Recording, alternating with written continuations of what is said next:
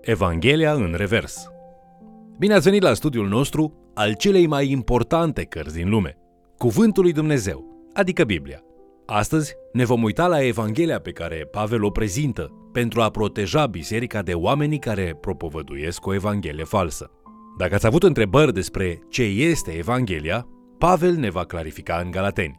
Vă invit să urmărim împreună acest mesaj intitulat Evanghelia în revers. În studiul de astăzi vom privi la Evanghelia propovăduită de Pavel Galatenilor. Nu durează mult să descoperi că Pavel este atât neliniștit cât și supărat. Unii dintre membrii bisericii din Galatia începuseră să asculte la învățătura falsă, care pretindea că mântuirea prin Hristos este posibilă doar pentru cei ce devin iudei. Deci n-ar trebui să ne surprindă faptul că Pavel nu-și începe scrisoarea cu lucrurile frumoase pe care le spune de obicei, ci sare direct la confruntarea acestor galateni, fără să se teamă de a spune lucrurile apăsat. Salutul de introducere a lui Pavel prezintă o temă care va apărea în mod repetat în epistolă. Mesajul său nu este de la om, ci de la Dumnezeu. El începe în Galateni, capitolul 1, versetele 1 la 2, spunând Pavel, apostol nu de la oameni, nici printr-un om, ci prin Isus Hristos și prin Dumnezeu Tatăl, care l-a înviat din morți. După acest salut, continuă accentuând o altă temă, care va reapărea repetat, moartea mântuitoare a Domnului Isus, care a împlinit voia Tatălui Său și care, singur, trebuie să primească slavă. Aceasta ajută la a forma un argument viitor împotriva celor care își caută propria lor slavă, căutând să-și câștige un loc înaintea Tatălui prin propriile lor eforturi. Pavel ne reamintește în mod constant de dragostea pe care noi n-a trebuit să o câștigăm niciodată. Pavel scrie în Galateni, capitolul 1, versetele 3 la 5. Har și pace vouă de la Dumnezeu Tatăl și de la Domnul nostru Isus Hristos. El s-a dat pe sine însuși pentru păcatele noastre, ca să ne smulgă din acest veac rău, după voia Dumnezeului nostru și Tatăl. A Lui să fie slava în vecii vecilor. Amin. Apoi, după ce reamintește acest lucru, Pavel urmează cu un atac direct asupra galatenilor, în versetele 6 și 7. Mă mir că treceți așa de repede de la cel ce v-a chemat prin harul lui Hristos la o altă evanghelie. Nu doar că este o altă evanghelie, dar sunt unii oameni care vă tulbură și voiesc să răstoarne evanghelia lui Hristos. Pavel se luptă împotriva acestei evanghelii false, amintindu-le galatenilor de evanghelia pe care el le-o predicase. Că mântuirea este doar prin har, doar prin credință, doar prin Isus Hristos. Orice alt mesaj pe care cineva l-ar putea numi Evanghelie nu este adevărata Evanghelia lui Hristos. El continuă în versetele 8 și 9 spunându-le să respingă complet aceste mesaje mincinoase, indiferent cine ar veni să le propovăduiască. Pavel scrie, dar chiar dacă noi înșine sau un înger din cer ar veni să vă propovăduiască o evanghelie deosebită de cea pe care v-am propovăduit-o noi, să fie anatema. Cum am mai spus, o spun și acum. Dacă vă propovăduiește cineva o evanghelie deosebită de aceea pe care ați primit-o, să fie anatema. Continuând în capitolul 2, Pavel abordează o problemă care apăruse dintr-o experiență pe care o avusese cu Petru. Mulți care fuseseră iudei înainte de a fi ucenici ai Domnului Isus, vroiau să-și țină iudaismul după ce hotărâseră să-L urmeze pe Domnul Isus. Creștinismul, pentru ei, era o ramură a iudaismului. Era ca o extensie naturală a iudaismului. Deci, când cei dintre neamuri, sau oricine nu era iudeu, începuseră să-L îmbrățișeze pe Isus, liderii bisericii primare au ținut un consiliu la Ierusalim pentru a vorbi despre întrebarea care îi presa pe toți. Trebuie să devii iudeu pentru a fi creștin? Fapte, capitolul 15, ne spune că acest consiliu a decis că creștinii dintre evrei pot continua să urmeze legile și tradițiile iudaice, atât timp cât nu se încredeau în aceste lucruri pentru mântuirea lor. S-a decis de asemenea că creștinii dintre neamuri nu trebuie să practice obiceiurile religioase iudaice pentru a fi cu adevărat urmași ai lui Hristos. Creștinilor iudei li se spune să nu pună această povară pe credincioșii dintre neamuri. Cât de importantă este această decizie și totuși biserica a continuat să aibă o problemă, în timp ce Pavel și Barnaba predicau Evanghelia lumii neiudaice. De exemplu, în orașul Antiohia erau credincioși iudei în biserică, dar erau și credincioși care nu erau iudei, aceia pe care îi numim dintre neamuri. Unii aveau mese împreună, ceea ce ridica o altă întrebare contradictorie. Ar trebui oare să urmeze legile dietetice iudaice când mâncau împreună? Pe vremea aceea, timpul petrecut la masă împreună avea o semnificație mai mare decât doar a furniza hrană pentru trupurile lor.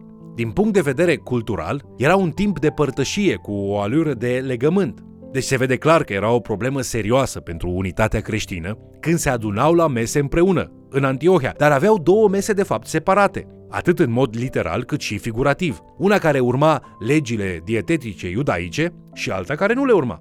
Se pare că apostolii și-au impus să mănânce la masa neamurilor în mod regulat, pentru a demonstra ceea ce s-a decis la Consiliul de la Ierusalim. Cel puțin, au făcut-o până au venit anumiți conducători de la Ierusalim și Petru s-a așezat la cealaltă masă. Pavel este furios cu privire la aceasta, scriind în Galaten, capitolul 2, versetele 11 la 14. Dar când a venit Chifa în Antiohia, i-am stat împotrivă în față, căci era deosândit. În adevăr, înainte de venirea unora de la Iacov, el mânca împreună cu neamurile. Dar când au venit ei, s-a ferit și a stat deoparte de teama celor tăiați împrejur. Împreună cu el au început să se prefacă și ceilalți iudei, așa că până și Barnaba a fost prins în lațul făzărniciei lor. Când i-am văzut eu că nu umblă drept după adevărul Evangheliei, am spus lui Chifa în fața tuturor, dacă tu care ești iudeu, trăiești ca neamurile și nu ca iudeii, cum silești pe neamuri să trăiască în felul iudeilor? Petru a greșit, iar Pavel i-a adresat cuvinte puternice lui Petru în fața întregii biserici din Antiohia.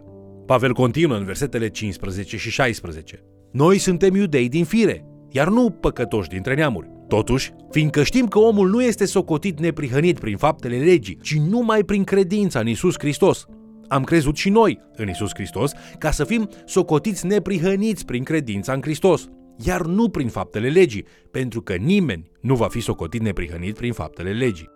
Unele dintre cele mai importante adevăruri teologice predate vreodată de apostolul Pavel sunt cele pe care le-a strigat lui Petru, stând între cele două mese la masa bisericii din Antiohia. În acest context, Pavel scrie acest minunat pasaj din Galateni, capitolul 2, versetele 20 la 21. Am fost răstignit împreună cu Hristos și trăiesc, dar nu mai trăiesc eu, ci Hristos trăiește în mine. Și viața pe care o trăiesc acum în trup, o trăiesc în credința în Fiul lui Dumnezeu, care m-a iubit și s-a dat pe sine însuși pentru mine. Nu vreau să fac zadarnic harul lui Dumnezeu, căci dacă neprihănirea se capătă prin lege, degeaba a murit Hristos. În esență, Pavel spune că Hristos a murit ca tu să poți trăi. Aceasta este Evanghelia. Dar de asemenea, înseamnă că acum tu mori pentru ca Hristos să poată trăi prin tine. Hristos a murit ca să ne dea viață, iar acum noi murim față de noi înșine pentru a revela viața lui Hristos altora. Aici este învățătura fascinantă a apostolului Pavel. Hristos trăiește în mine. Hristos trăiește în persoana care a fost mântuită, doar prin har, doar prin credință, doar prin Hristos. Din nou, acest mesaj de transformare fundamentală este un dar pe care nu-l câștigăm și un adevăr pe care îl revendicăm ca și copii ai lui Dumnezeu. Aici este însă un mare paradox în creștinism, o ironie profundă. Singurul mod de a-ți câștiga viața este să o pierzi și singurul mod de a-ți salva viața este să o sacrifici. Da, acesta este un mesaj complicat de primit la început și e și mai greu să-l înțelegi pe deplin. Ca și urmașa lui Hristos, credem că singurul mod de a trăi este să mori față de tine însuți. Aceasta înseamnă ce vrea să spună Pavel, când zicea, am fost răstignit împreună cu Hristos. Domnul Isus a murit pentru noi, ca să poată trăi prin noi. Botezul, prin scufundarea în apă, este un frumos simbol al acestui adevăr și chiar oferă o mare oportunitate pentru a-l înțelege. Când ești afundat în apă, îți identifici viața cu moartea lui Hristos. Îți mărturisești credința nu doar în moartea lui Isus Hristos pentru iertarea ta, ci spui întregii lumi că ești răstignit împreună cu Hristos și că mori față de toate ambițiile și planurile tale pentru viață. Spui întregii lumi nu că îl iei pe Hristos în planurile tale, ci că Hristos te ia pe tine în planurile sale. Apoi când ești ridicat din apă, îți mărturisești credința în înviere, atât a lui cât și a ta. Spui de fapt întregii lumi că ai fost înviat împreună cu Hristos. Aceasta este Evanghelia. Hristos a murit ca tu să poți trăi, iar acum tu mori față de tine însuți, astfel încât Hristos să poată trăi în tine. Acum, haideți să explorăm două ilustrații pe care Pavel le dă în Galaten, capitolul 3 și capitolul 4, pentru a ne învăța că suntem mântuiți prin credință și nu prin fapte. Cu prima ilustrație, în capitolul 3, Pavel explică faptul că Evanghelia îi unește pe credincioșii iudei și dintre neamuri ca și popor care are credința lui Avram. Aceasta, explică el, este un lucru mai important decât a fi un descendent genetic al lui Avram. Așa cum eticheta Israel a fost folosită pentru toată mulțimea care a ieșit din Egipt, inclusiv evrei și neevrei. Expresia copilul lui Avram include pe toți cei care au credința lui Avram, indiferent de originea lor. Avram nu este doar tatăl poporului evreu. El este tatăl spiritual al tuturor celor care au credință autentică în promisiunile lui Dumnezeu. Te-ai întrebat vreodată de ce unii oameni cred Evanghelia lui Isus Hristos, în timp ce alții cred că este o nebunie? Nu este datorită faptului că un grup ar fi mai deștept decât celălalt. Credința nu este o chestiune de inteligență. Găsești oameni inteligenți de ambele părți ale credinței. Credința, de asemenea, nu este ceva cu care ne putem lăuda. Credința este o chestiune de inimă. Inima cuiva ori este deschisă, ori nu este. Și doar Dumnezeu cunoaște pe deplin răspunsul inimii noastre. Deci, atunci când a crezut promisiunile lui Dumnezeu, Avram a devenit modelul de credință pentru toți cei ce au credință în promisiunile lui Dumnezeu, bazată pe relația lor cu el. Aceasta, bineînțeles, include promisiunea vieții veșnice, care se află doar prin credința în Isus Hristos. Apoi, Pavel ne dă o metaforă a legii ca și tutor. Pavel ne spune că scopul legii este să expună păcatul și să pună în lumină inabilitatea noastră de a ne salva singuri. Are sens. Dacă oamenii s-ar fi putut mântui singuri ținând legea, atunci n-ar mai fi existat niciun motiv de a-L trimite pe Domnul Isus să ne răscumpere cu sângele său. Legea n-a fost planul B după ce planul A eșuase în grădina Eden. Legea n-a fost niciodată menită să salveze. A fost menită să ne arate nevoia de mântuire și să ne îndrepte înspre sursa mântuirii, adică Dumnezeu trimițându-și Fiul Său și dăruindu-ne har nemărginit. Legea a avut și alte scopuri. Proverbe, capitolul 29, cu versetul 18, sărbătorește Tora sau legea iudaică, precum ceva ce dă o structură morală societății. Nu despre aceasta însă este preocupat apostolul Pavel în timp ce scrie bisericilor din Galatia. El confruntă pe cei care credeau că este necesar să urmezi ritualurile iudaismului pentru a fi mântuit. Mulți își imaginează viața ca o balanță, cu fapte bune de o parte și fapte rele sau păcate de cealaltă. Dacă se poate înclina balanța înspre fapte bune, ei își imaginează că Dumnezeu îi va accepta. De câte ori spun oamenii, sunt o persoană bună sau vreau binele. Acest fel de gândire evaluează statutul omului și ne oprește din a putea experimenta pe deplin sfințenia lui Dumnezeu, ceva atât frumos cât și puternic. Pe timpul în care scria Pavel, era obișnuit ca bogații să aibă un servitor care să îi îngrijească pe copii când aceștia erau mai mici. Tutorii trebuiau să-i disciplineze, să-i educe, să-i instruiască și să-i pregătească pe copiii care erau în grija lor pentru ziua în care ajungeau la vârsta când să-și poată primi moștenirea legală.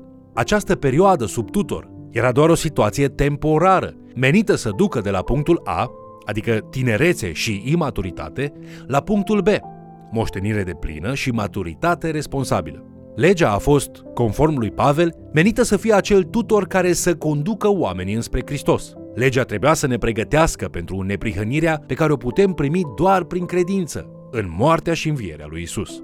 Deci, aici este primul pas înspre mântuirea veșnică. Spune în inima ta, nu mă pot salva singur, oricât de mult aș încerca.